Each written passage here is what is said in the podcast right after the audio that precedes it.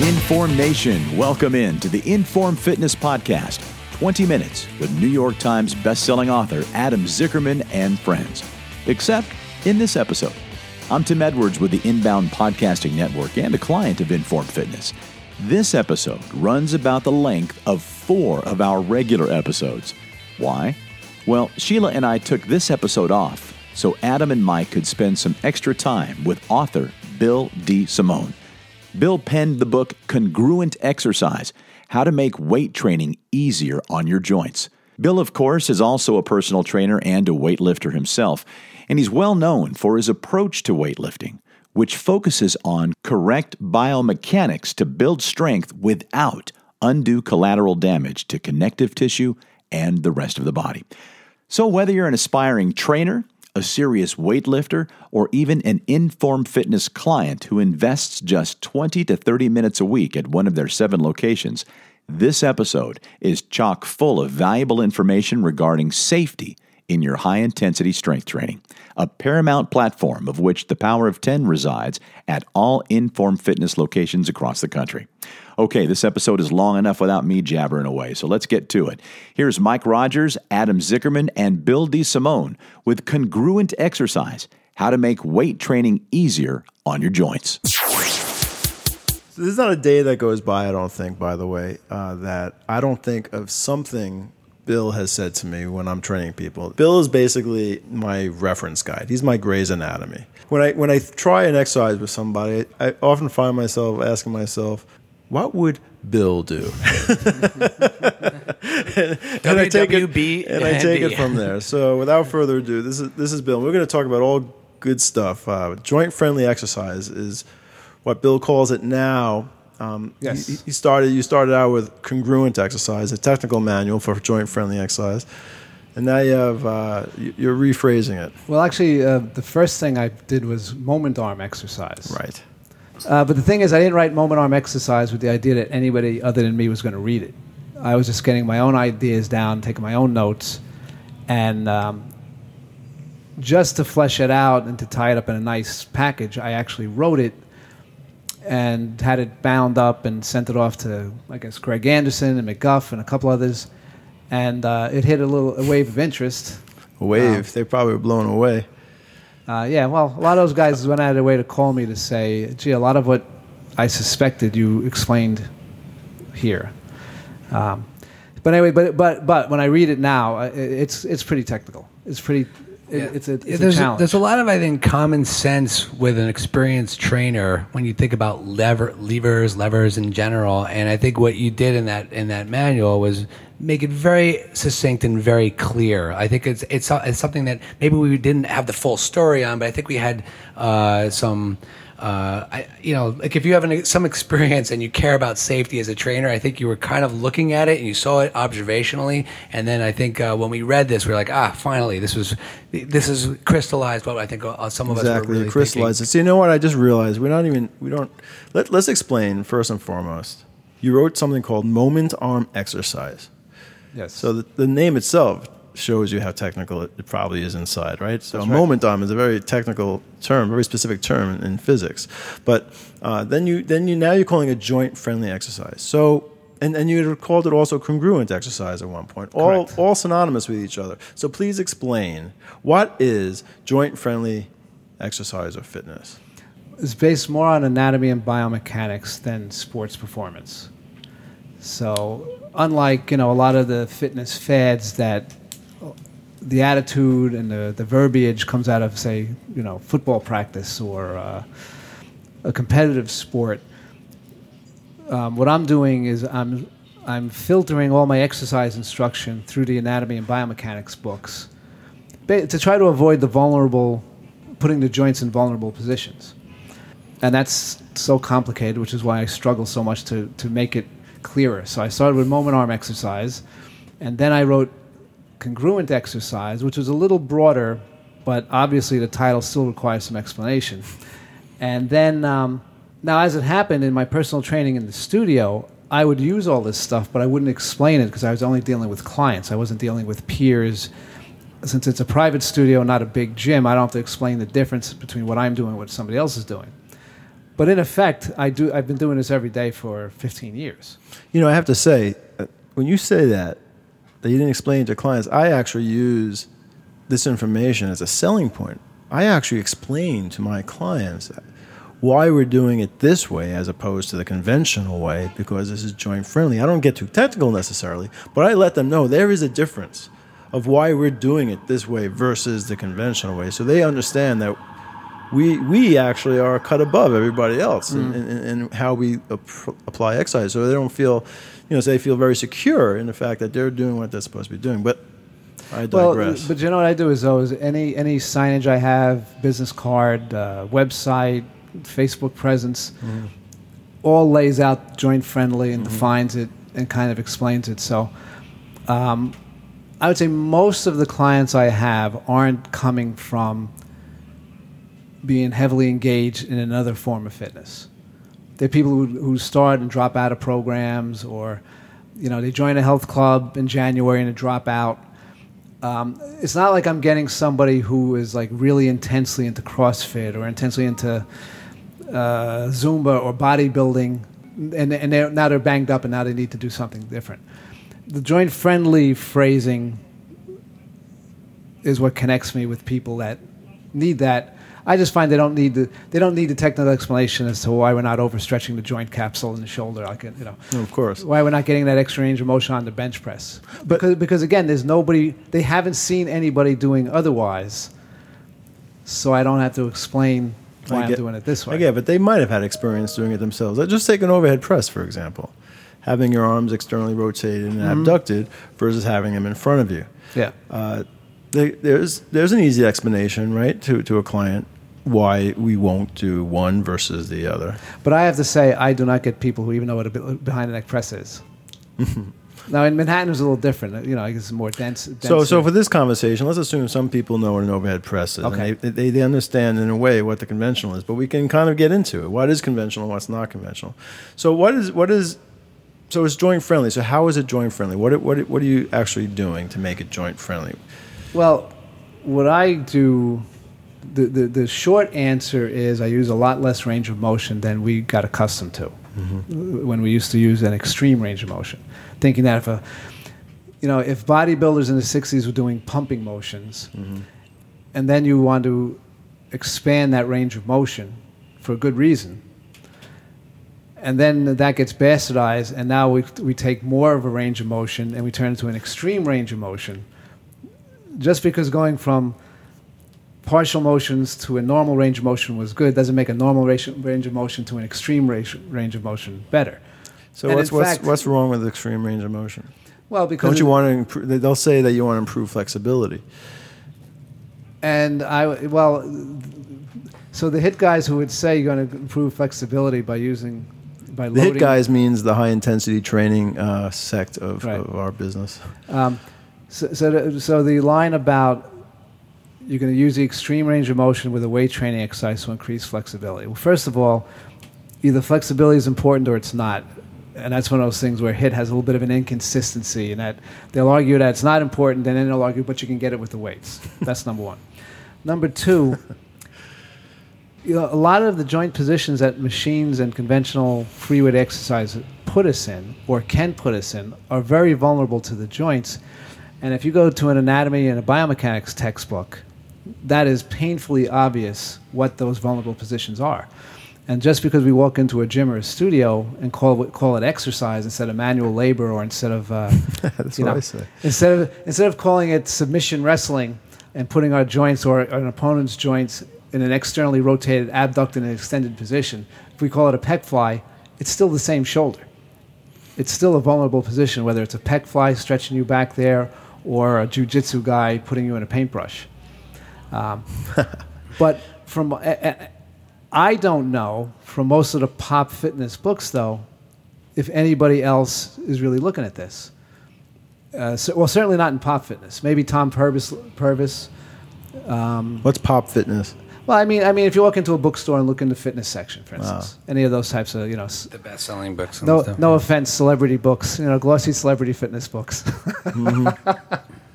but I don't know that anybody, and, and the feedback I've gotten from experienced guys like Winett or guys we know personally, mm-hmm. is even McGuff said, "Yeah, I, I never put, you know, I never associated the joint stuff with the exercise stuff."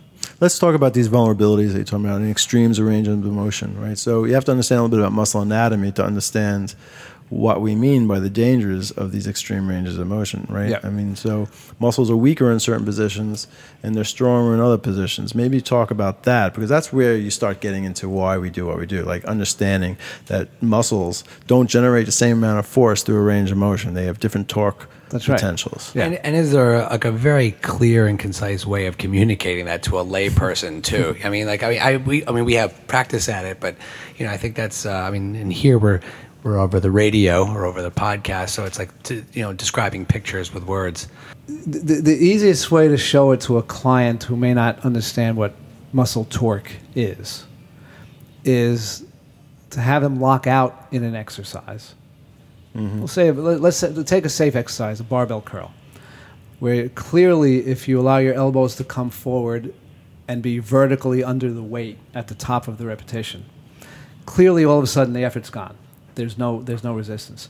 But if you pull, let your elbows drop back to rib height, if you pin your elbows to your sides through the whole curl, now all of a sudden your effort feels even. Instead of it feeling like instead of having effort and then a, a, a lockout, Get lighter, right. or having a sticking Unload, point yeah. and a lockout, now it just feels like effort.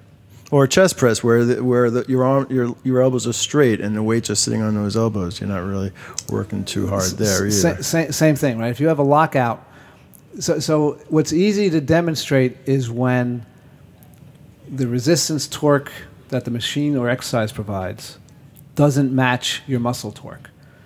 So if your muscle torque pattern changes in the course of a movement, if you feel a lockout or a um, sticking point, then it's not aligned. If all, if all you feel is effort, now it matches pretty evenly. Now, now here's the thing. All that really means, and part of why I got away from moment arm, all that really means is that that set's going to be very efficient. So, like for instance, the whole length of the repetition you're working. It's not like you work and then lock out and rest. All that means is it's going to be a very efficient set. You can't change your muscle torque curve. So if you were to just to do some kind of weird angled exercise, you wouldn't get stronger in that angle. All you would do is use a, a relatively lower weight. Like if you if no nobody you, does in a um, like a Scott bench curl, nobody curls more than a standing curl.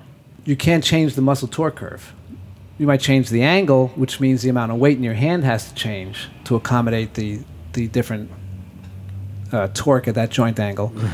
But you're not changing where you're strongest if you could, you would never know you had a bad cam, right? Because if you if your if your muscle if the if the pattern if your muscle torque pattern could change with a good cam, it would also change with a bad cam, and then you would never know. Mm-hmm. But take a dumbbell side raise. Everybody on the planet knows it's hardest when your arms are horizontal. See, your muscle torque curve can never change to accommodate what the resistance is asking. Now, if you go f- from a machine side raise, which is, has more even, like where the, those two curves match, that set feels harder because you don't have the break. Okay, so you do a set of side raises with dumbbells to failure.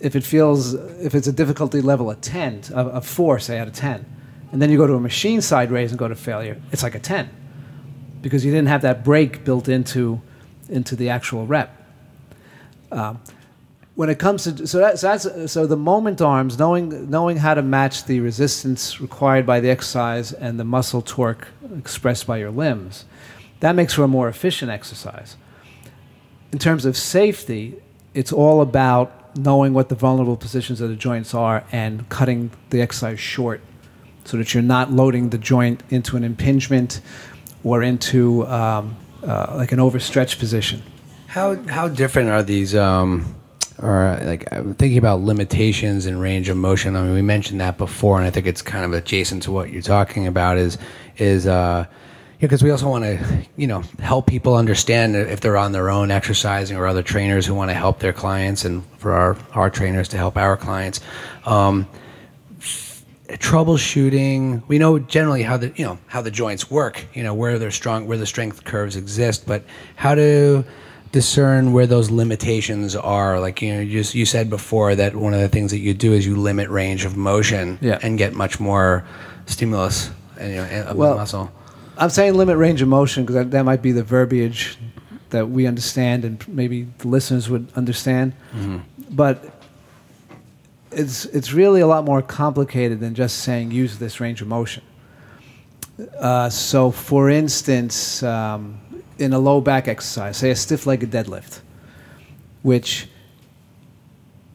when I used to misinterpret that by using a full range of motion, I would be standing on a bench with a barbell, and the barbell would be at sh- shoe level.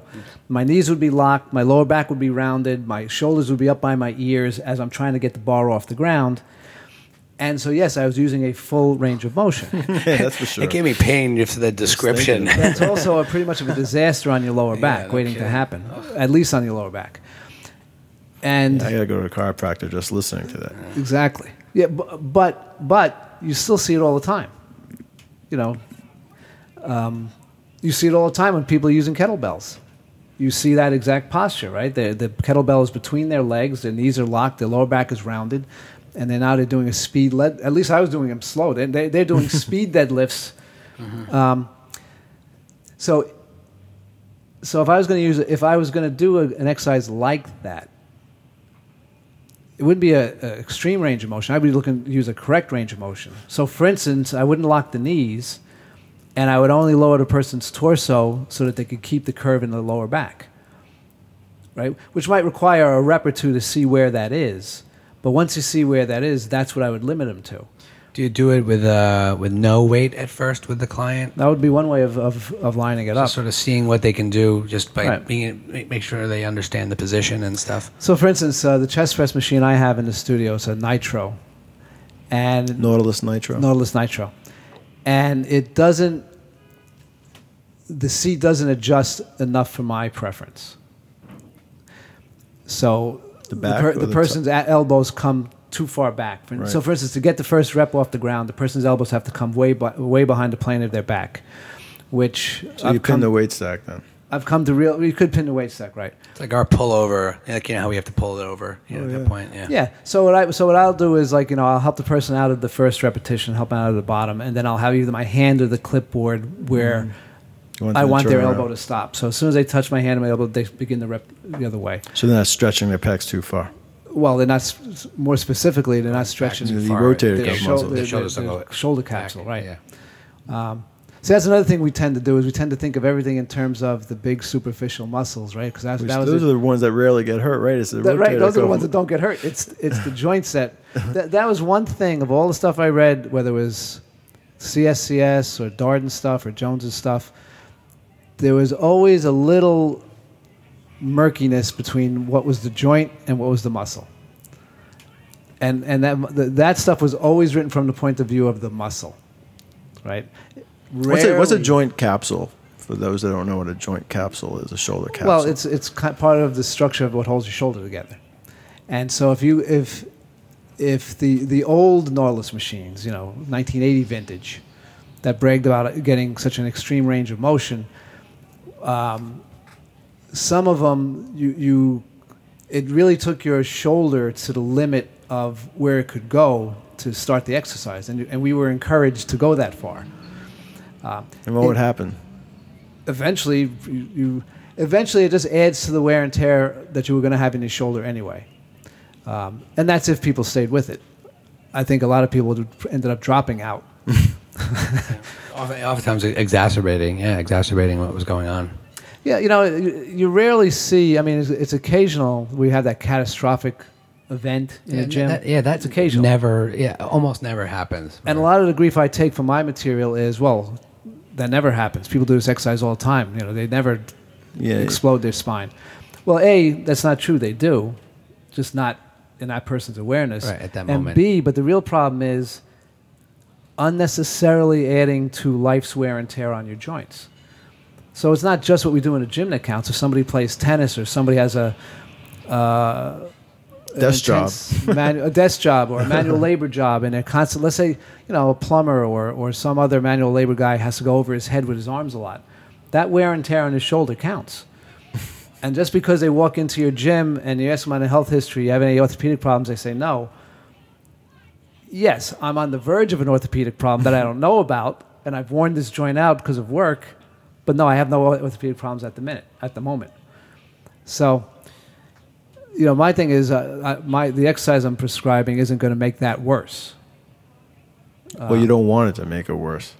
And Well, a- and, and that's why you're limiting range of motion. That's why you're That's right. matching the strength curve of the muscle with the resistance curve of the, of, of the tool you're using, whether it be a free weight or a machine with a cam.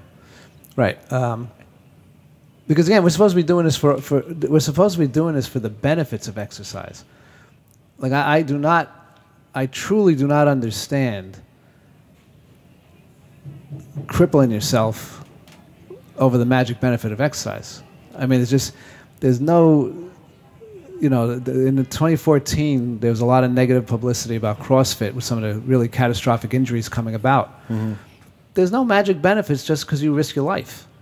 You know, you either benefit from exercise or you don't, but you don't get extra magic benefit um, because you push something to the brink of, uh, you know, uh, uh, cracking your spine or tearing your shoulder apart.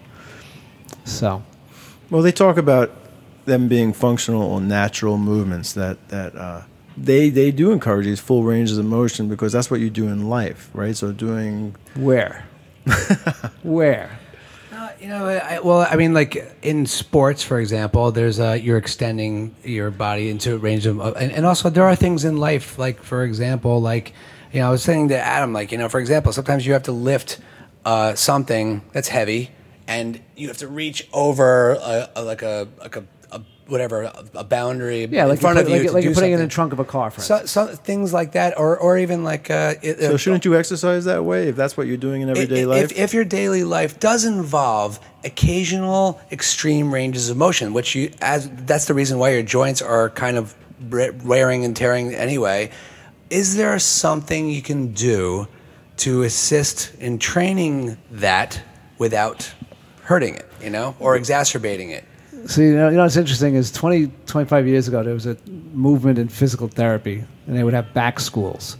And they would, it was sort of like an occupational oriented thing where they would teach you how to lift. And at the time, I thought that was so frivolous. I just thought, get stronger. But lifting it right in the first place is really the first step to not getting injured. Right, like what, So- don't so- don't lift that into the into the trunk unless you have uh, unless you have well unless you have to right? Right. i mean but but but but for instance practicing bad movements doesn't make you invulnerable to the bad movements you're just wearing out your free passes right. um, now sport is, is a different animal right yes you're going to be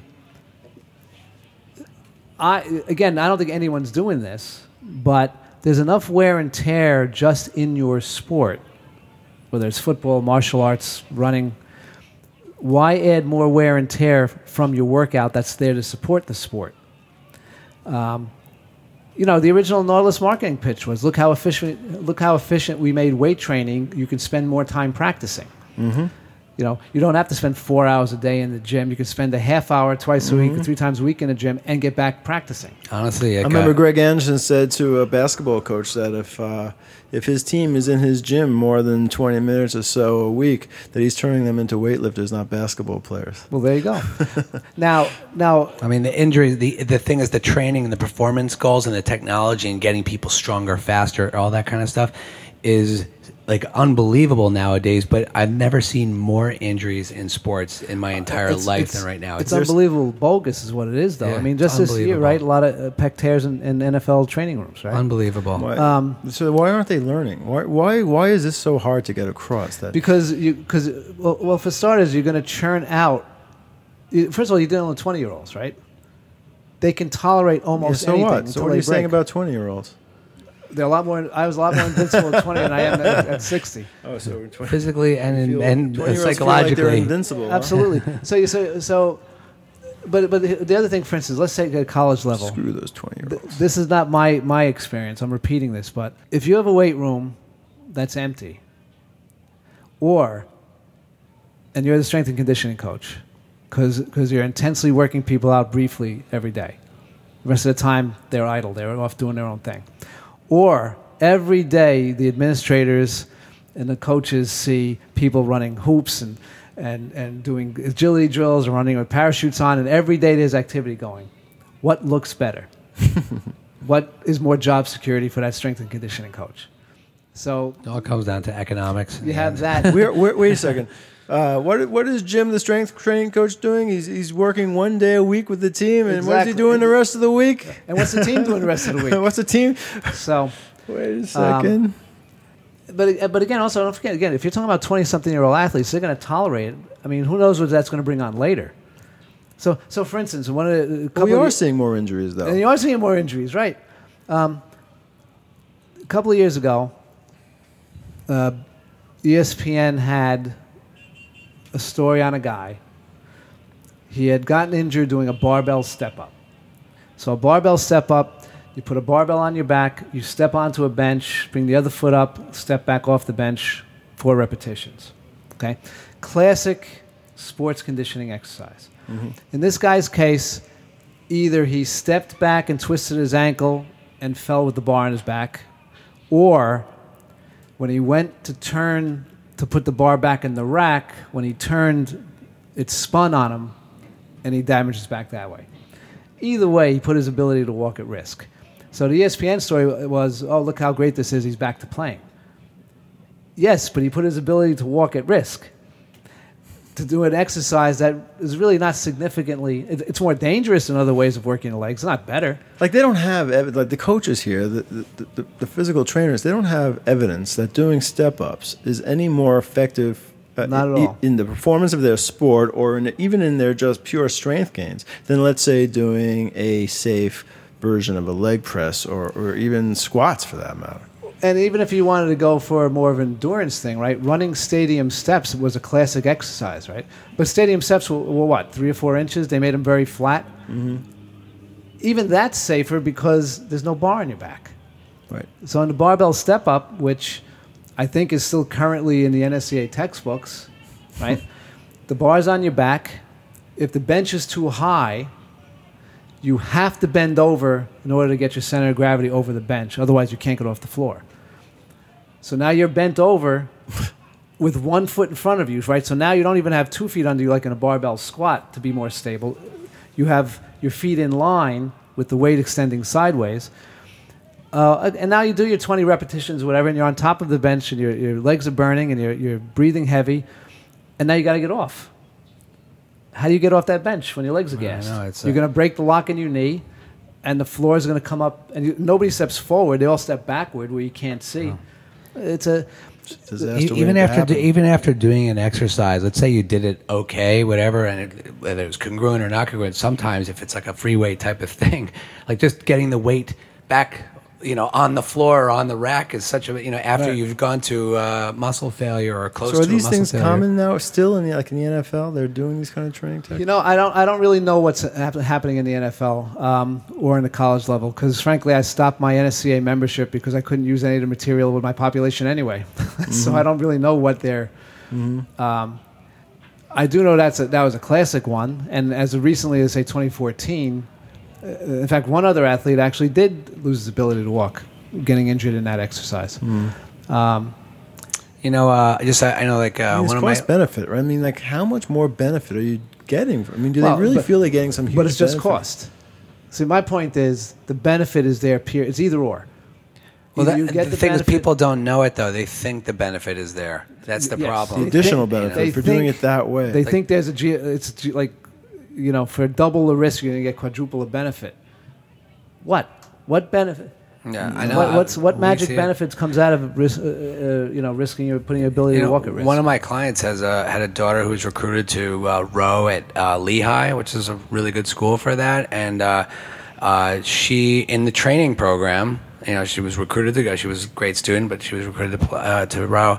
And uh, in the training program, she uh, she hurt her back like doing in the weight room in the fall, and never ever. Uh, you know, was with the team, and that's this is a this is a very very good program. Okay, yeah, uh, very good program. yeah. So it's rowing, high so, reputation. So, so A, it's rough on your lower back. Period. yeah, yeah. And B, I'm completely guessing here, but at one time they used to have their athletes doing cleans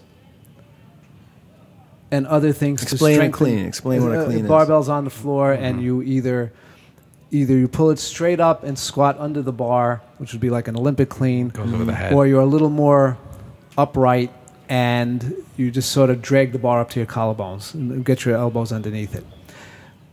Either way, it's hard on the back. But at one time, rowing conditioning featured a lot of exercises like that to get their back stronger, that they're already wearing out in the boat. Mm-hmm. They didn't ask me, but if but if I was coaching them, mm-hmm. I would not train their lower backs in the off season. Mm-hmm. I would let the rowing take care of that. I would train everything around their back, and give their back a break. But they didn't ask. They didn't ask. I don't know why they didn't ask you. Didn't they know you wrote congruent exercise? That's you know, you know what you got to go to, re- to the receptive audience. Yeah, you know, I think because there are things that we do in our lives that are outside, occasionally outside our range of motion or outside our, they're just incongruent or um, not joint friendly, whether it's in sports or not. Um, the thing is, like, I, like I'm, I'm wondering, are there exercises that go like, for example, say like you have to go, your sport asks for range of motion from one to ten, okay? uh, and you need to be prepared to do that, whatever, or you know, if you want to do it, the person desires to do that. Is there are there exercises that where you go? uh, Can you be more prepared for that movement if you are doing it with a load or just a body weight load, whatever, uh, up to say level four? You know, is that like are there situations where it's okay to do that, uh, where you're going a slight increase into that into that range where it's not compromising joint safety and it's getting you a little bit more prepared to handle something that's going on you know if you have to So, for example, if uh, for a golf, would you for a golf swing? So, when you do a golf swing, you, you're torquing the back more than you probably should in a safe range of motion in exercise, right? I, I would never torque somebody's back in the exercise room to the level that you have to torque your back to play golf. Right. So, I guess what Mike's asking is: Is there an exercise that would that would be safe to talk the back almost as much as you'd have to uh, in golf? I would say no. I would say, and golf's a good example, right? Now, if you if you notice, nobody has their feet planted and tries to swing with their upper body. Right. well a lot of people do those are the, the that's how you hurt yourself Oh, very, I was very going to say, quickly well, right, right. but, but just about, but, but any sport, tennis, throwing a baseball, throwing a punch, you know, get your hips into it. It's like Right. a standard coaching cl- cliche. Get your hips into it, right? Because that what that does is it keeps you from twisting your back too much. Um, in golf, even even a Tiger, right, who was in shape for quite a while, couldn't help but over twist, and then he's out for quite a while with back problems, right? Yeah, I mean his his uh, his story is really interesting and complicated. I, he did got into like Navy SEAL training, and also you should see the ESPN article on Oh, that, which okay. really that I think was based on. After I read that, I thought that was the you know the big you know thing with his problems.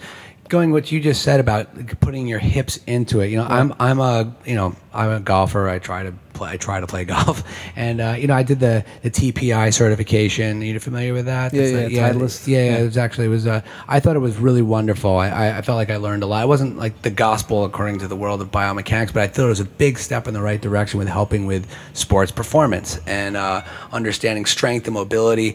And you know, one of the basis of you know the foundations of it. You know, they they. Uh, put you know the body you know a computer you know analysis over the body in the best golfers the ones who do it very very you know efficiently powerfully and consistently and they showed uh, what they called was a kinematic sequence and it's actually very similar as you said in all sports tennis golf throwing a punch you know it's like it is it's a, there's a sequence where they see the people who do it really really well um, and in a pain-free way. Uh, by it goes hips first, then torso, then arm, then club in a in a mm-hmm. very measured sequence. Despite a lot of people who have different looking golf swings, like Jim Furyk, Tiger Woods, John Daly, completely different body types, completely different golf swings, but they all have the. If you look at them on the the screen in, in slow motion with all the sensors all over their body, their kinematic sequence is identical. and it, it, it leads to a, a very powerful and consistent and efficient swing. But if you say like you have limitations, you know, uh, in your mobility between your hips and your lumbar spine, you know, or your lumbar spine and your torso, and it's all kind of going together, like your hips aren't throw the timing off. it's, it throws timing off, Yeah. and if you don't have those types of things, uh, very slowly you're probably going to get, or, or quickly you're going to get to an, you're going to get to an injury quicker than another person will get to an injury. Yeah, that makes You know? sense. And uh, and um, you know, but the thing is, at the same time, you don't want to stop someone who really wants to be a good golfer. You know, I mean, I, as we have to give the information, and we have to, you know, and this is a you know people have to learn how to the biomechanics and the, the swing the basic swing mechanics of a golf swing and then there's a fitness element to it all. You know are you are you strong enough? Do you have the range of motion? Is there proper mobility between the segments of your body in order to to do this without hurting yourself over time and if there isn't how do you know golf professionals and fitness professionals are struggling. How do I teach you how to do this, even though it's probably going to lead you to an injury uh, down the line anyway? You know, it's uh, it's a puzzle. But the uh, the the, the the final question is, what exercise? I guess I'm trying to find. You know, I'm trying to uh, to um, safely help people who have goals with sports performance, and without hurting them. You know. Well, first of all, anytime you go from exercise, in air quotes, to sports, right? With sports, is almost an assumption of the risk. Like the person playing golf good point, yeah. assumes they're going to hurt a rotator cuff or a back, or they at least know it's a possibility, right? And it's just part of the game. Football, football player knows they could have a knee injury. Maybe now they know they can have a concussion but they just accept it by stepping on the court or the turf. They walk into our studio. I don't think that ex- that expectation. They may expect it also, but I don't think it, it really belongs there. Like I, I don't think you're doing something to prepare for the risky thing. The thing you're doing to prepare for the risky thing shouldn't also be risky. And besides, let him get hurt on that guy's time, not on not on your time. Right. It's a good point. But know no, no, McGuff- that that I'm being a Yeah. little facetious there. I, I don't buy the the, the macho um, bullshit attitude that in order to challenge myself physically, uh, I have to do something so reckless that I could get hurt. That's just simply not necessary. If somebody says I want to be an Olympic weightlifter, I want to be a power lifter, just like if they want to be a mixed martial artist, well, you're you're accepting the fact that There's risk. that activity is, is your priority, not your joint health, not your safety. That activity is your priority. And again, nobody in professional sports is asking me, but I would still make the, the exercise as safe as possible, as, vigor, as safe as possible first, then as vigorous as possible, right? And then let them take that conditioning and apply it to their sport. Yeah. If, if a sport requires to have scapular retraction at a certain time in a swing or whatever it is that they're asking for, I don't really think there's a way of in the exercise room working on just that scapular retraction. And even if you can, doesn't mean it's going to translate to the biomechanics and the and the neuro conditioning and the motor skill conditioning required to put it all together. Yeah, I- but you can't think that much. You Right. can't, you can't think I'm just that. You thinking, can't think I'm just thinking for- once and for all, if, if strong hips are what's important for this sport, if a strong neck is what's re- is important for this, if being able to rotate the spine is important, and, the, and you need your rotation muscles of the spine, work your spine rotationally, but in a very safe range of motion. Tax those muscles. Let them recover and get strong. And so when you do go play your sport, let's say a golf swing, it's the, it's it's watching the videos and perfecting your biomechanics. But there's nothing I think you can do in the gym that is going to help you really coordinate all those skills because you're fi- trying to isolate a hip abductor or or a shoulder retractor. Well, I was going to say, I say, I think isolating the muscles in the gym is fine because it allows you to control what's happening, right? You don't have too many moving parts. And this is kind of leading up to the Which is good, but even if you training. could do that, I mean, yeah, you might notice Right, like there, right, but, there's but you a, don't, if you go, a if you go to throw a punch, you don't tell yourself, okay, flex the elbow, extend at the shoulder. Now flex the shoulder. You, know, you don't break No, down. you have a coach kind of getting your hips into, you know, You- they you call them arm, right? it's right. You know, gross there are a lot of, lot of lot of boxers that didn't make it because they were called arm punchers. Exactly. Right. They, they- exactly. right, and so, at some point you can't and, train. and sometimes it. you couldn't train. At some point you could to- recognize it. Like, gee, that guy has good hip movement. Let me direct him to this sport. So I think what Mike's asking is there some kind of exercise you can do to turn an arm puncher? Let's use this as an example. to turn an arm punch into a hip puncher. If you can See, maybe I- do I something think in the that's practice, gym. though. I think that's. pra- I, I think that's. I, I think I think there's a practice part of it. Um, the, like going back to the golf swing, one of the things that they were making a big deal out of is, and it goes back to what we even mentioned before, like uh, uh, sitting at a desk and the and the you know what's going on with our bodies, our backs, our hips, our hamstrings, as a result of the amount of time, uh, you know. That most of us in our lives have. Like we, we're trainers, we're up on our feet all day, but a lot of people are in a seated position all the time, in a you know with a Yeah, they're hunched over, they're hunched shoulders over, rolled their, their lower back is Yeah. in a, a, a, a rounded Hamstrings are position. shortened, yeah. Everything and all the concept. What, what is going on in the body if your body is if you're under those uh, uh, conditions? Eight to ten hours a day, five days a week. Not to mention, you know, every time you sit down in your car on the train, have a meal. If you're in a fetal position, it's like you're. My point is, there's they made a big thing at TPI about how we spend, you know, 18 to 20 hours a day in hip flexion, and what's going on. What? How does that affect your glutes if you're in hip flexion for 20 hours a day? You know, and, and they were they were discussing a term called reciprocal inhibition. Okay, which is uh, you know you know what I mean by that.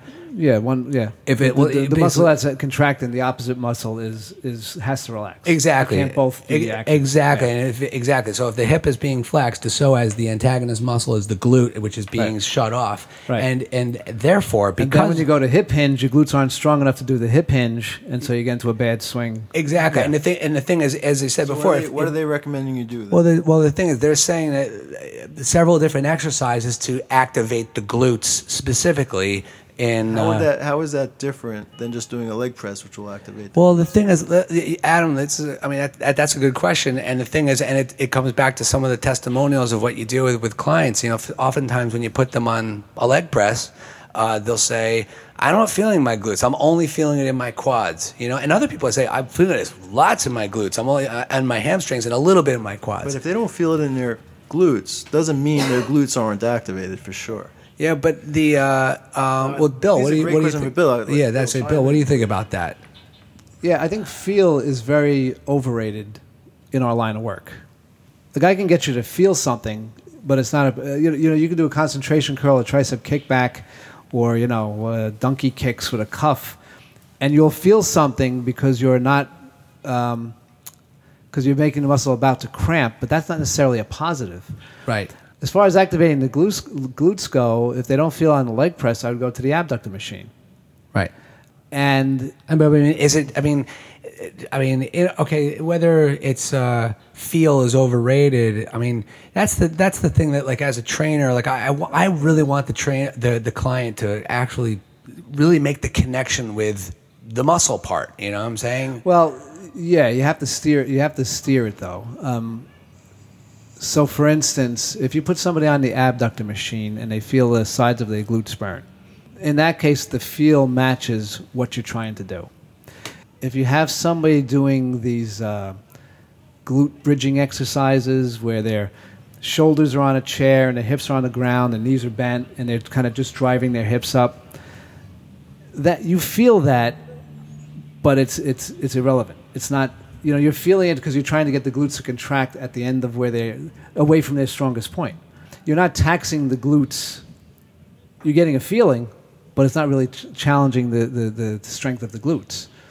So, I think what happens with a lot of a lot of the approaches like you're describing, where they mm-hmm. have a half a dozen exercises to wake up the glutes or engage or whatever the phrase is. Activate, activate the glutes. yeah. Yes, excuse me. Um, Get your terminology there's right. kind of a there's kind of a continuity there, right? So it should be more of a progression rather than all these exercises are valid. But if you've got a hip abductor machine, the progression is, is there already.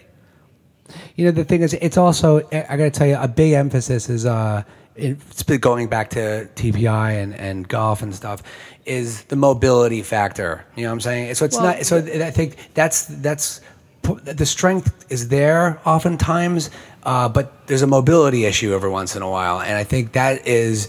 Uh, and if something is if like for example if there's if you're very very tight and if your glutes are supposed to go first so says TPI through their kinematic sequence but because you're so tight that it's going together you know Uh, and therefore, you know, it's causing a whole mess of other things, which might make your club hit the ground first, and then tension in the arms and tension in the back, and all sorts of things. Um, I guess I, I, I, mean I'm thinking maybe this is there is there are other points. Maybe the mobility thing is, has to be addressed in relation to a golf swing more so than are the glu- are the glutes actually working or not. Well, the answer is it all could be. You know, I mean, so so, so getting back to a broader point, the way we train people takes a half hour twice a week, maybe. That leaves plenty of time for this person to do mobility work or flexibility work if they have a specific activity that they think they need the work in. Or a golf uh, practice. well, well, what I'm saying is, but even if it's golf, and even if they, you know, if, if, if you're if you're training for strength once or twice a week, that leaves a lot of time that you can do some of these mobility things if the person needs them. That type of program, uh, you know, NAS, NASM has a very elaborate personal tra- trainer program, but they, they tend to equally weight every possible, you know, some people work at a desk and they're not over, you, you know, their posture is fine. Maybe they just intuitively stretch during the day.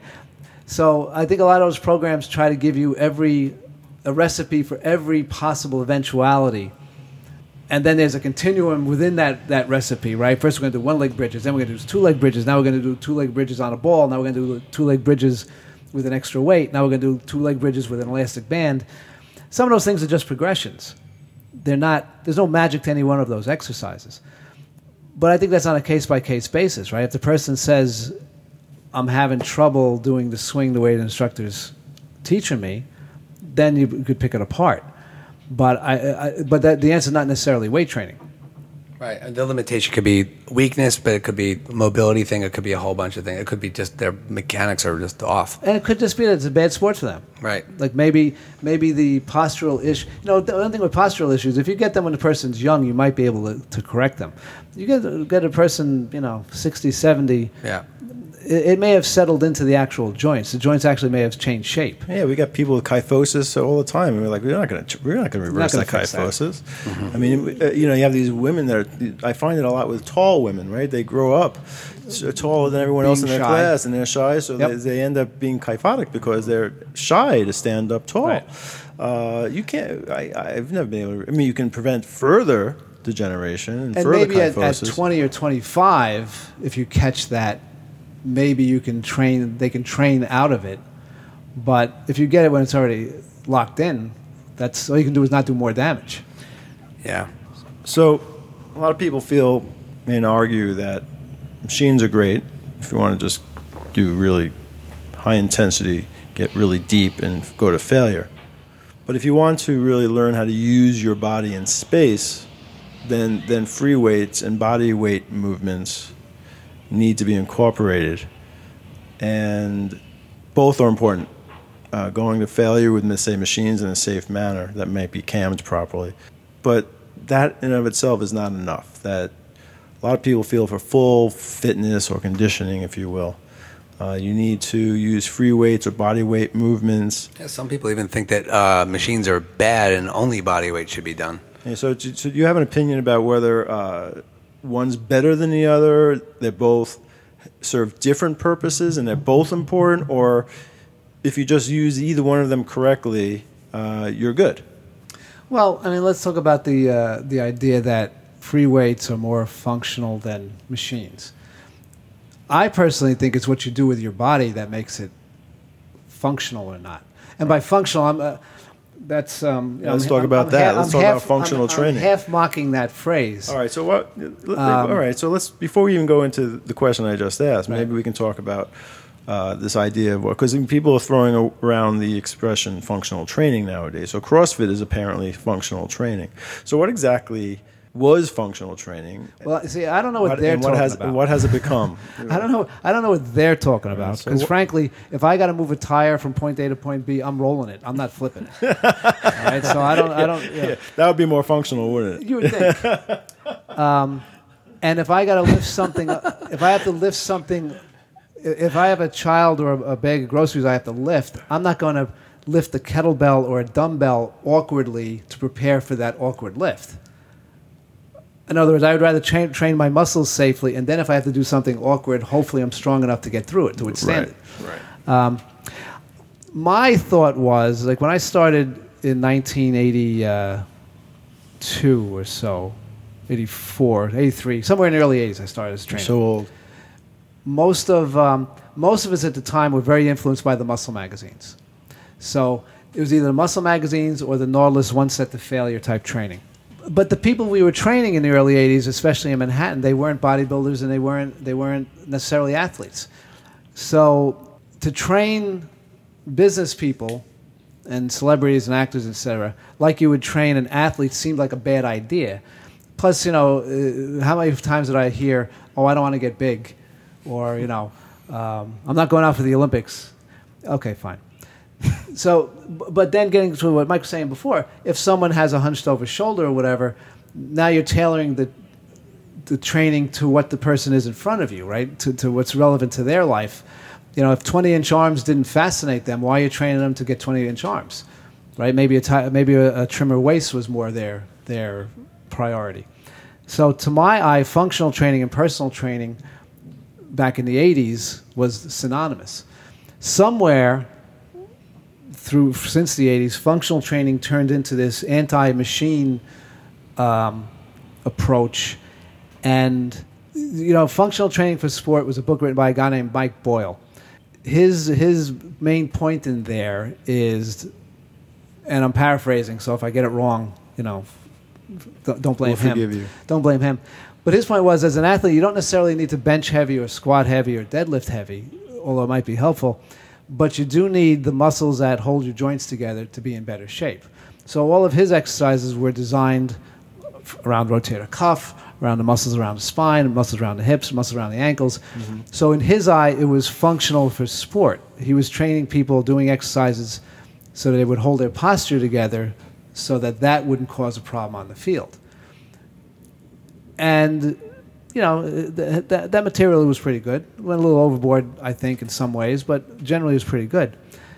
But then it got kind of bastardized as it got, as got caught into the commercial fitness industry, and it just became an excuse for sequencing like a, a lunge with a curl, with a row, with a push up, to another lunge, to a squat. It just became sort of a random collection of m- movements justified as being functional. Functional for what? Right? At least Boyle said it was functional for sport. His point was to cut injuries down in sport. Where's the function in stringing together, um, again, a curl to a press to a push up to a squat, back to the curl, like one rep of each? Those are more like stunts or feats of strength than they are, Yeah. to me, exercise. I agree. So you know, when you talk about the muscles around the spine or the rotator cuffs, you know, uh, they're they're commonly known as uh, stabilizer muscles. Yes. And when we talk about free weights versus machines, a lot of times I'll say something like, uh, "Well, if you want to work your stabilizer muscles, you need to use free weights because Right. that's how you work the stabilizer Right. muscles."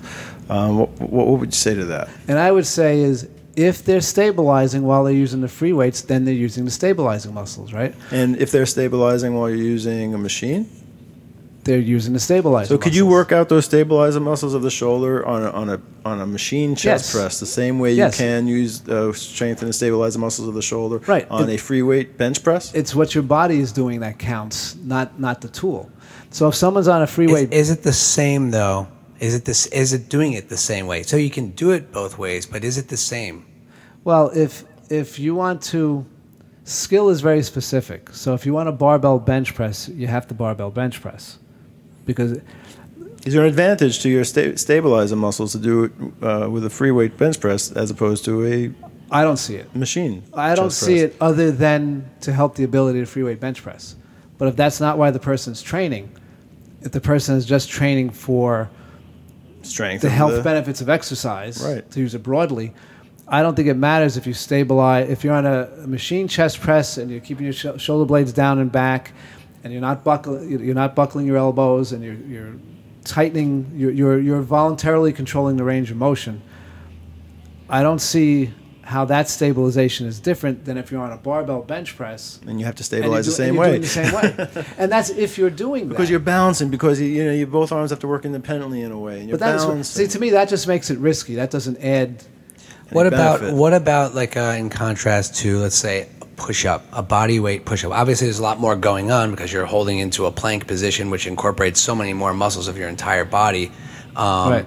But you know, like Adam, even we were talking the other day about. I mean, this the feeling. You know, if you're not used to doing push-ups regularly, which you know, Adam would usually, you know, he's all about you know, machines and stuff like that. I do a little bit of everything, but uh, you know, slow protocol. But it's different. One of our clients, he is unbelievably strong on all of the machines. Um, we're talking like top, you know, top 10% in weight on everything hip abduction, leg press, chest press, pull downs, everything.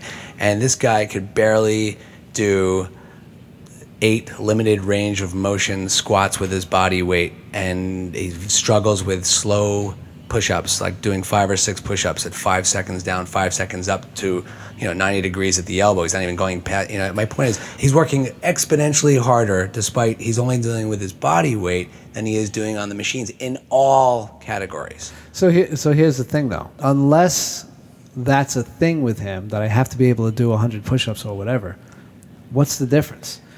You know, it, it, uh, the, the difference is, uh, I, I Why, understand the, the, question Well, is why though? Why, why? why, could he, why why could he lift training? 400, Why- 500 pounds on a MedX chest press? Oh, I'll but tell can you- hardly I'll- do a couple of push-ups. Oh, I'll tell you why, And should he be doing push-ups now because we've have we discovered some kind of weakness that he needs to work yes, on but push-ups? it's, but it's not in his pecs and his shoulders. yeah, I, I'm going to agree with exactly. It's not in his, the weakness is probably in his trunk. Like I don't know what the guy's built like. The weakness is in his trunk because if you suspended if in a push-up, you're suspending yourself between your toes and your arm. but somebody should probably be doing ab work. Should Let's- be doing the lower back No, you should be doing push-ups. Right. Should be practicing push-ups, but but practicing in a, in a way that's right, not doing the push-up and and hyperextending his back No, or his- doing his his- push-up with his butt in his air. Do a perfect push-up, and then if your form breaks, stop, recover, do another perfect push-up, because it get, we're getting back into things that are very very specific. So, for instance, if you told me he was strong on every machine, and he comes back every weekend, he's constantly pulling things in his back, then I would say yes, you have to address it. Right. The you know something. This is my my observations are more or less uh, about. He is. I- think there's something to do with his coordination and the way he. I, I, he's not comfortable in his own body. You know what I'm saying? I mean, I, I like like for example, his hips turn out like significantly. Like he can't he can't put his feet parallel on the leg press, for example. And then so if I ever had him do like a limited range of motion lunge, it's it, even his feet go into very awkward positions. You know, so I, I could tell he struggles with balance. He's an aspiring golfer as well. His coordination is. I mean, we're, his his uh, swing is. Really, I hope he never listens to this. it's horrible. You're not naming his- exactly. you're not giving You know? his name He- out. he- see, here's the thing now. So you as a trainer have to decide: Am I going to reconfigure what he's been doing, at the risk of making him feel very incompetent and getting very discouraged, or do I just want to, instead of doing a machine chest press, say we'll work on push-ups? Do you just want to introduce some of these new things that he's not good at, a li- dribble them out to him a little at a time, so it gives him, you know, so it's like a new challenge for him? Or is that going to demoralize him? Is he going to say, "Forget he's this"? not he's not demoralized at all. That is not even in on the table. I understand what you're saying, and there are other people who I think would look at Yeah. it that way.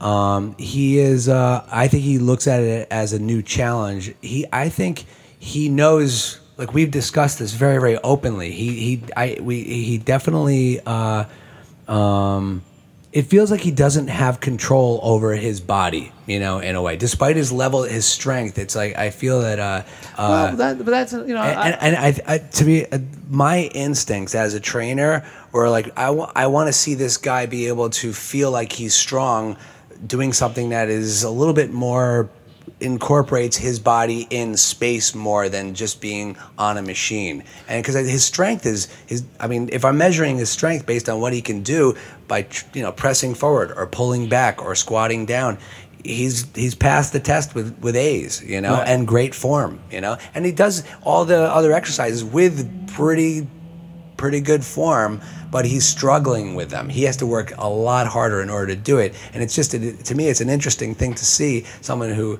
lifts, you know. Very heavy weights on the chest press and could barely do four slow push-ups. You know, All right, so let's look at the push-up from a different angle. Take someone who can do push-ups, who can do push-ups adequately, strictly, and all, and have somebody have have another adult sit on their butt. Okay, all of a sudden those perfect push-ups, even though you probably raw strength could bench press an extra body person, say, can't do it because somebody who's thicker in the hips, right, has more weight around the hips, represented by the person sitting on their back. Mm-hmm. Their dimensions is such that their hips are always going to be weighing them down. Mm-hmm. So that person's core, like so, a person with broader hips, in order to do push-up, their core has to be much stronger than somebody with very narrow hips, because they have less weight in the mm-hmm. middle of their body. So some of these things are a function of proportion. I know, like men and women. In other women, words, you women can't carry their- train. You can't train for it. In other words, you can't You improve can't, you can't train around Right, it. right. I know like women around. have their center of gravity in general in their hips, and that's why push-ups Like are I very, have very strong. extremely strong individuals. A a perfect example of what you're talking about right now. So I, I know people are extremely, extremely strong, but some of these very, very strong individuals can do a lot of weight on a pullover machine. They can do a lot of weight on a pull down machine, but as soon as you put them on a chin up bar, mm-hmm. they can't do it. Does that mean they're not strong? Does that mean that they can't do chin ups? That they should be working on chin ups because there's, we discovered a weakness? No. This people, for example, might have shitty tendon insertions. Yeah, or, or, Uh, or- they, they- uh, like you said about body weight and, and, and center of gravity, if they have really thick, If their heavy lower body, I proportions are noticed that people that have big, thick lower bodies, really strong people, or if they have long arms. or if they have really long arms, Right. the leverage is Just a the complete lever change. is different. And, and so, so you- it begs the question: Well, let's start. Let's start doing chin ups, and you'll get better. You'll, but you'll never proportionally get better. Uh, the chin ups, given your proportions, given your tendon insertions, given your length Right. of your arms. So maybe, Mike, this person is just not built to do push ups, and we're, you're essentially just giving him another chest and body exercise that's not necessarily going to improve or help anything because it's a, it's a proportional thing, it's a leverage thing. Now, the It's only way you're going to know, though, thing. the especially only- if you're telling me that he's so know- strong and everything else. The only way you're going to know, though, is to try it. Well, that, that's the thing, and, and that's what I've been doing. And we just started it uh, maybe in the last month.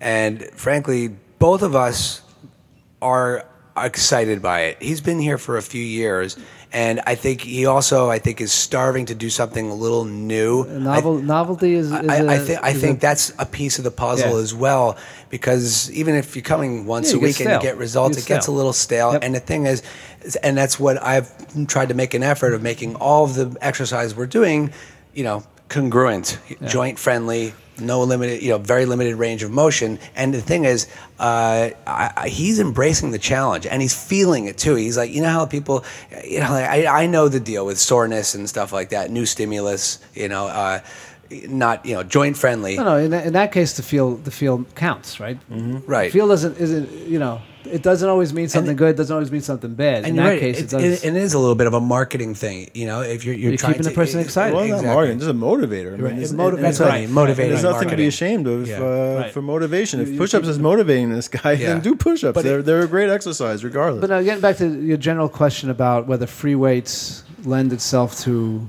stabilizing the core better or not.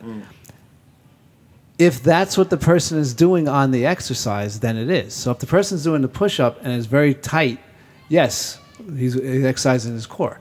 If the person's doing the push up and it's sloppy, one shoulder's rising up, one elbow's to the side. it doesn't matter elbow- that it's a push-up. He's still not doing it He's right. still He's not still doing it not right. working his core. That's right. so it's really what the person's using their body, how they're using the body d- determines whether they're um, training their core appropriately, not the the source of the resistance. And I'm sorry. I mean, you know I, I've done compound rows with, with free weights and, and all kinds of ways over the years, and uh, now I'm doing compound row with a, with a retrofitted MedX machine with a with a cam that really is represent pretty pretty good uh, uh, cam design and.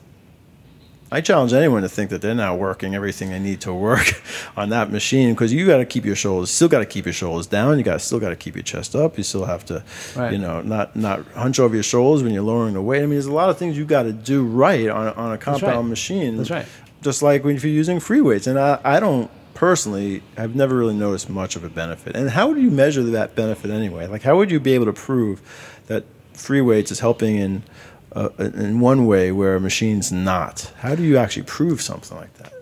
You know, I, I uh, Because I hear it all the time. very- Oh, you need to do it because you need to you know, well, be You able know, to there's Well, one, support there's one measuring uh, thing actually. Uh, Bill, you, you answer. I was going to say, question. but a lot of a lot of claims in exercise a lot of the chain of, of thought goes like this: you make the claim, the result, and there's this big black box in the middle that you know there's no explanation of, of why doing this leads to this. Sure. If It's you say the the claim and the result turns out, then claim- yes, then it's correlated right, and, right, and that's right, it. right. Therefore, Um, see, I was going to say, you know, get- getting to like CrossFit and boot camp type things, and uh, even following along a DVD program, whatever brand name you choose. The problem I have with that from a joint friendly perspective is you have too many moving parts for you to be managing your posture and taking care of your joints. So, if, especially if you're trying to keep up with the kettlebell class, I mean, I imagine it's possible that you can do certain kettlebell exercises and protect your lower back and protect your shoulders. It's possible, but what the user has to decide is how likely is it, right? So, I know for me personally, I can be as meticulous as I want with a kettlebell or with a barbell deadlift, and at some point, I'm going to hurt myself. Not from being over over ambitious, not from sloppy form. Something's going to go wrong. Somebody else might look at those two exercises and say, "No, I'm very confident I can get this." So, you know, you pay your money, you take your chance. you know, as a as a measuring tool, sometimes you you never know if one's better or worse. But sometimes, every once in a while, even when you have clients come into our gym, you know, and you have them do everything very carefully with a very very modest weight, and sometimes people say, you know, Mike, I you know I've never had any knee problems, and and my knees are bothering me a little bit, you know, and I think it's the leg press that's been doing it. I've, you know, ever since we started doing that, uh, you know, I'm feeling like a little bit of a tweak in the knee. It's not, it's I'm feeling it when I go upstairs, something like that. And then, uh, you know, one of the first things I will do is, you know, like, okay, when did this start? You, you, you, know, you interview them, you try to, uh, you know, draw some lines or, you know, some hypothesis to what, what's going on. And, and obviously there might be some wear and tear in their life that happened. Uh, there almost definitely was. And maybe something about their alignment on the leg press is not right. Maybe they're right. Maybe they're completely wrong. Um, but one of the things I'll do first is say, okay, well, we still want to work your legs. We still want to work your quads and your hamstrings and your glutes. Let's try doing some limited range of motion squats against the wall or with a TRX or something like that. And then, uh, like, hey, uh, how are your knees feeling over the last couple of weeks? Actually, you know, much, much better ever since we stopped doing the leg press, you know? And, you know, sometimes, sometimes some movements just don't agree with some joints. they- Yeah, that- it reminds me of there's a tri- there's a there's a Nautilus tricep machine that I used to use, uh, and uh, it was like kind of like The a one you- up here? Yeah, and you do Yeah. a karate chop, right? And your Pressure and, on and the your forearms. elbows and your elbows are stabilized Yeah. uh, on the pad, and I'd karate chop down. with an old Nautilus machine, and uh, I got these sharp pains on my elbows.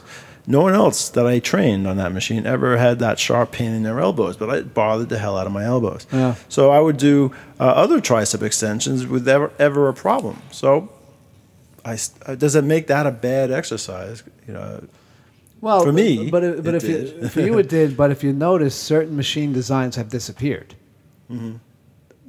There's one a we're talking about. There's a reason why those those machine designs disappeared. So there's a reason why.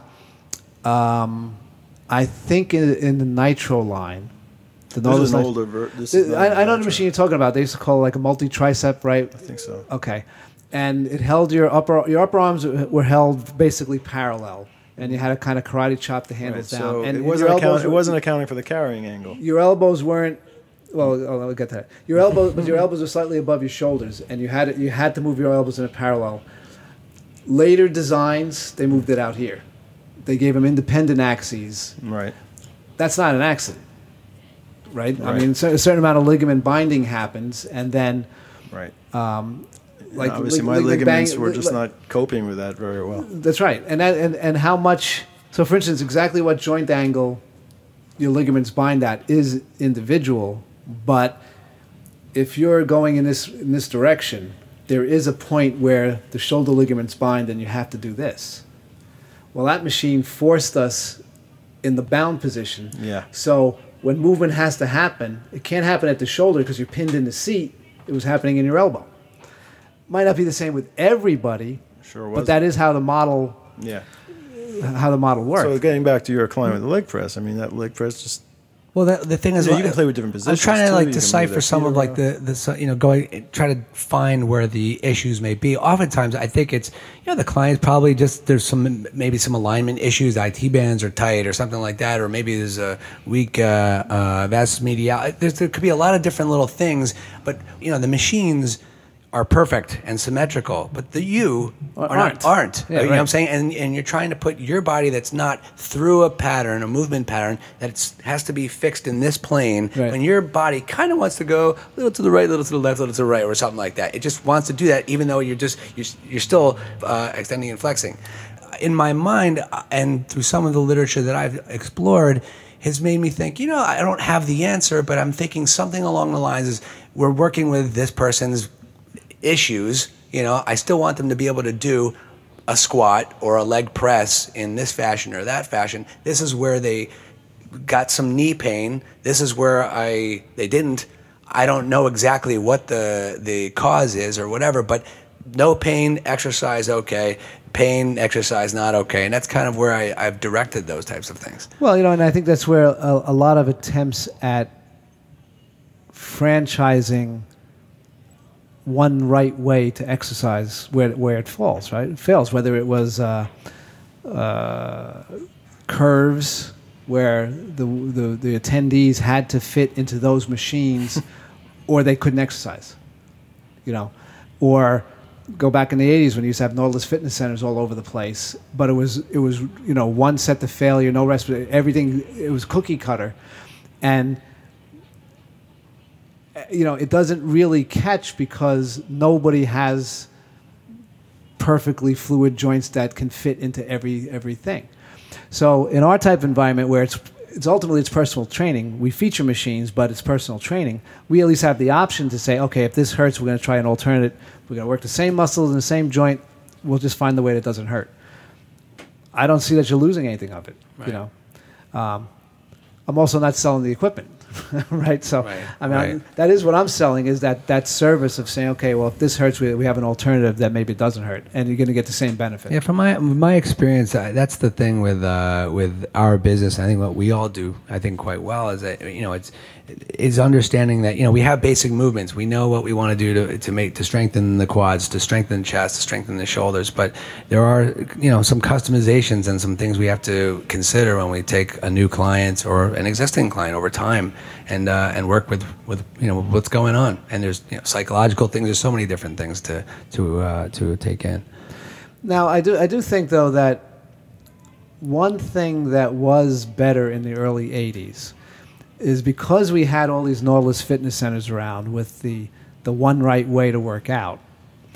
Even though that didn't catch, I noticed the trainers who came through that system, you had a common vocabulary that you could work off of. So at Sports Training Institute, which was around at the time, we would get trainers from those types of Nautilus fitness centers, and it was like that was sort of like the default workout, one set to failure, full range of motion on this machine. But if the client didn't like going to failure, or if the machine didn't agree with them, it would take us. You know, we we had the option of doing what we do now. Um, trainers today, people coming out of school today, or even with multiple certifications, there's a definite, to me, there's like a lack of, um, it's like the anything goes school of exercise, right? If I call it an exercise, it's an exercise. there's no common vocabulary. So a young trainer will come in the studio and see that I have a kettlebell. He's, oh, great, I'm going to do this. No, you're not. No, no, no, no, no. The kettlebells hold the door open. that was for experimentation. That was for experimentation only, and I was the guinea pig. No, you, we do not do that with clients. um, there's a, there's too much of an anything goes mentality. Like you know, uh, just because just because some physical labor you did makes you breathless and makes you sweat, makes your muscles burn, and pumps you up, doesn't necessarily make it a good idea. Right. And that I think is very common among newer trainers. And I, again, I sound like an old, definitely sound like an old. No, I think you're absolutely right. It's a there's a there's a I think uh, younger, newer trainers they they uh, get high off of selling themselves as someone who's going to kill you, and and and you know, they want their client to tell their friends, "Oh my God, you got to meet my trainer. He just beat the shit out of me. Oh my God!" And it's And, and personally, I think that is more of a turnoff than they realize. Yeah, it's a it's it's a very immature way of. Uh, You know, there, there's a reason why. Like I don't know about the city, but, but there's Planet Fitnesses all over the place by me, and I judiciously ride by them during some peak hours, and the parking lots are full, and it's a much more low key. Now, granted, I maybe you know maybe the quality of ins- well, I don't really know what they're doing inside. I'm going to assume it's not too not entirely vigorous based on their marketing. Spend the ten bucks and find out. Yeah. but but the thing is, you know, there's a reason why people join health clubs in January and drop out the rest of the year. You know, something isn't connecting, and I, I really think that hard ass presentation is part of it. yeah, I agree. It was a great discussion. Well, thank you. You came. Uh, we're in Manhattan right now, and uh, Bill came all the way from New Jersey. Cran- Central New, New Jersey, as a matter of fact. Where? Central New Jersey, Cranbury, New Jersey, Where where is that? near ex- exit 8A off the turnpike. what exit? what exit? Yeah. exit? That's the so I have, I have a little. It's student one there. mile off that exit. As a matter of fact, it is uh, much, much smaller than you guys have. I have 800 square feet, Yeah. approximately a line of Nautilus. yeah. um, with other things, a couple of cardio pieces, mainly to say I have it, and if I can do one worthwhile thing with it, I'll use it like a heavy rope. That's kind of a silly piece of exercise equipment, to be blunt. But I figured out one exercise I can do that's not going to hurt people, that seems to work. So just to have it for variety and novelty, we have it. Um, and I have a Swiss ball and medicine ball and, and various items, again, just for the novelty. Um, Well, so do we, by the way. so the difference between what we, We, do, do, intervals on an exercise bike. is is virtually nothing compared to what we do, what, what any What's of us do, there, compared to, you know, the boot camps and Yeah. Um, no, the key the key is time efficient and safe. Maybe we should invite some of those people on our podcast. That's true. uh, people that completely think com- think what we're doing is bullshit, and see what they have to say. If they dare walk into our space. you know, it, it, it, it is interesting because the exercise industry has created this. They've created this structure that I don't think I, I- kind of think is a house of cards. Like it appears to have a lot of substance to it, but if you can't apply it to most people who walk in your door, what good is it? And that's kind of why I got away from NSCA type stuff and heavy industry stuff. And let me tell you, but you know what? You you say that, but CrossFit is very popular, from my understanding. and there's a lot of trend toward And Barry's boot camp just There's a lot of boutique was- fitness that was- centers I know, now. I know. Oh, a- yeah. I know Yeah. an equity, a private equity company bought out Barry's boot camp, and they're- well, they're- listen, I'm not giving investment advice, uh, but I'm talking about as far as um, So you're shorting it, is what you're saying. well, well, well, yeah, but you know something. He's giving again, I'm, investment advice. no, Sure. because but if you talk to people in any of these boot camp things by us, everybody's banged up, Oh yeah. And, don't. and all the and- physical therapists we have here, they say they're they're in their business is fantastic because of CrossFit. See, see, and those things, see, see, mm-hmm. things like that normalize getting injured in exercise. It's, but it's just like politics, right? If, if, you, if you say something outrageous, everything up to outrageous gets normalized, even though that stuff's outrageous. Yeah. So Uh, if, if like low carb diet. I'm, I'm eating 100 grams of carbs a day, and that's considered a low carb diet. Well, yeah, compared to the average American diet of 500 carbs a day. Adam- but, but 100 grams of carbs is not that low. you know, Jamie, uh, in my six thirty on uh, Tuesday morning, um, he uh, he said one of his a girl in his office, you know, is is hurt. Her low back is like is, is hurt, and she can't wait to get back to CrossFit when her back feels better. it's, Absolutely. it's unbelievable. Like we were like, what? This is, I mean, See, again, they, they've normalized getting injured as part of exercise. Oh, sure. Well, we've, for no forever, it's been no pain, no gain. Forever. Wait, but the thing Yeah. is, there's a, the, the thing is, No, like, but you, know, things you know like- something? I think Jones in the early days of Nautilus, granted there was some excessive, you know, we, we overtrained and trained too hard and stuff like that, but there was a little more of an. I mean, Darden's books and stuff like that. There was a little more awareness of not of the exercise itself not causing new problems. Well, then at the time, as you said in your in your books in your in your pamphlets, it was all about bodybuilders at the time. You know, people now like everybody thinks, yeah, I got to go to the gym. I got to get fit. I got to, you know, my cardio, my heart disease. I got to make sure I'm, you know, I'm healthy for my kids and all that kind of stuff. And I think it's like it's it's you, it's everywhere now, and everybody feels they have to participate in getting exercise, whether they do it or not. But see, that person really can't justify getting hurt at exercise. I yeah. I got to stay healthy for my kids, so I'm going to trash my back and my rotator I cuff. know. But uh, the thing is, well, I, We that's have- a, we a sep- lot of that's a separate thing. But the thing is, the the, the CrossFit thing. It's amazing that the the, the community and the the cult, like they they just can't wait to be back. At, you know, at their next uh, session, which was yesterday. You know, you know, it, it, which is tomorrow. You know, and uh, and you know the relatively very intense. You know, classes or But I don't know. I haven't met too many people that have been doing CrossFit for years. Not too many old CrossFitters. There aren't, you know, not too many people doing CrossFit for years. know, oh, I- I've been doing CrossFit for two years. I've been doing. CrossFit I have a client right years. now who does it uh, every weekend, and he's got a lot of problems. By the way, it's unbelievable. Shoulder problems, back problems. You know, I, See, I, I, I cannot relate to that guy's thinking at all. I, I, I honestly like that. Here's the thing: going back to like connecting with the ch- uh, like, I, every time someone tells me they're going to do their you know, boot camps or whatever, I'm like, listen, uh, be very mindful about what you're doing. In you know, in the, I, I mean, I'm trying. I don't. I never want to say.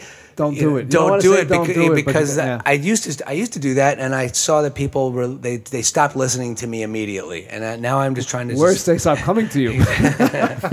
you know well it's uh, I, I, we've had to, i've wrestled with that for many years and now I, I just try to encourage mindfulness you know and uh, and you know some people they listen and other people are like uh, yeah they just keep on going Mike, you're gonna kill me, man. I went to the the fitting room again, and oh man, it was crazy.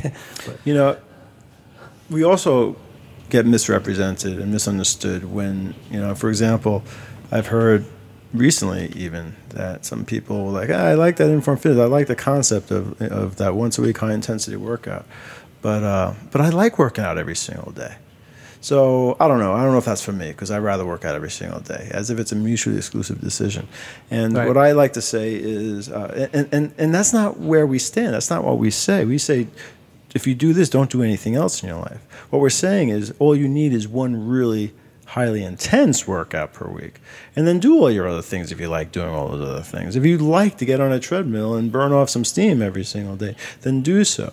But do so in moderation. Do so carefully, and understand the risks associated with that. But you don't. But, but you don't have to not do it what what you need to be careful of is not do, overdoing too many really super duper intense workouts. Right. That's what we're really saying. Yeah, there needs to be um, space. I- Exactly, space. If you're doing intense yoga or intense uh, boxing, it's like there needs to be more space in between your weight training and those types of th- things. Well, I probably, uh, especially over the summers, quote, work out every day. I'm still only using the weights once a week. Yeah, Well, that's same, the but thing. same. but every same day I'm either on a bike or I'm doing a fast walk with the dog. You're or recreating, fast- man. You're living, You, and- you- and- you know, Nothing wrong with getting a heart pumping. Who Yeah, knows? honestly, I've been encouraging like, and I, I do this myself. I use lacrosse ball. I I, have, my, I have really have no pains on my body, but I do little lacrosse ball stuff on my hips and my low back, like foam roller type Yeah, of things, yep. and then uh, and then, uh, uh, some mobility exercises, like some pelvic tilts and some. I, I like some glute bridges and bird dogs, that type of thing. And I, I've with some of my clients who are very very tight on a regular basis or feel you know their lower back tightness. I just try these things. They're, they're, relatively innocuous. It Right. doesn't feel like much, but uh, you know, I teach them how to do it, and almost all of them are reporting. You know, Mike, I've been doing it for a few weeks, and I feel a little bit better. And I mean, and it, like a little relief from the, the general strain. And I think that's that's the type of stuff I like to encourage on a daily basis. Keep their mind on their body, and well, I notice you have like you know Pilates on the, on the door. yep, I really think once a week, high intensity, whether it's machines or free weights, and the discipline like a Pilates or a yoga, or even just you know Yeah. if you want to use a non-branded term, Yeah. the mobilization exercises. Yeah. I think that's exactly the right combination, as far as staying healthy and being physically capable as we get older. Right. That's exactly the right combination, right? The days of heavy lifting three If times a yeah, week, So so there you go. If I was if I was anti, if we stood for, you wouldn't have that stuff. we here. wouldn't have uh, an acupuncturist here, a Pilates instructor here. We Right. wouldn't have a massage therapist here. You know, it's not one size fits all. Number one, and they're two different things. This is high Right, intensity right. exercise to get you as strong as hell in as safe as manner possible, and then, like you said, mix it in with some of these more body yeah, awareness Pilates things. like instructor Pilates. thinks what we do here is fantastic. She, she, you know, we, and we have a lot of clients between both of us. You know, it's it's fantastic. Bill, thank you so much for coming here. I hope you would come back. I mean, there's so much more to talk about. Uh, would, you- would you come back for some? Of course, more? I will. Very right. good. Yeah, thank, you Thank very much, you, Bill. We you. appreciate it. All right, did you get all that? Hope you did. If not, give it another listen. Valuable content here regarding high intensity training safely with Bill DeSimone, Mike Rogers, and Adam Zickerman. Hey, check out the show notes for a few links that will assist you in building muscle, burning fat, and recharging your metabolism safely. You'll find a link to Bill DeSimone's book, Congruent Exercise How to Make Weight Training Easier on Your Joints. Of course, if you haven't picked up Adam's book yet, Power of 10, the once a week slow motion fitness revolution, you might want to add that to your cart in Amazon along with Bill's book. To find an Inform Fitness location nearest you, visit informfitness.com. At the time of this recording, we have locations in Manhattan, Long Island, Denville, Burbank, Boulder, Leesburg, and Reston.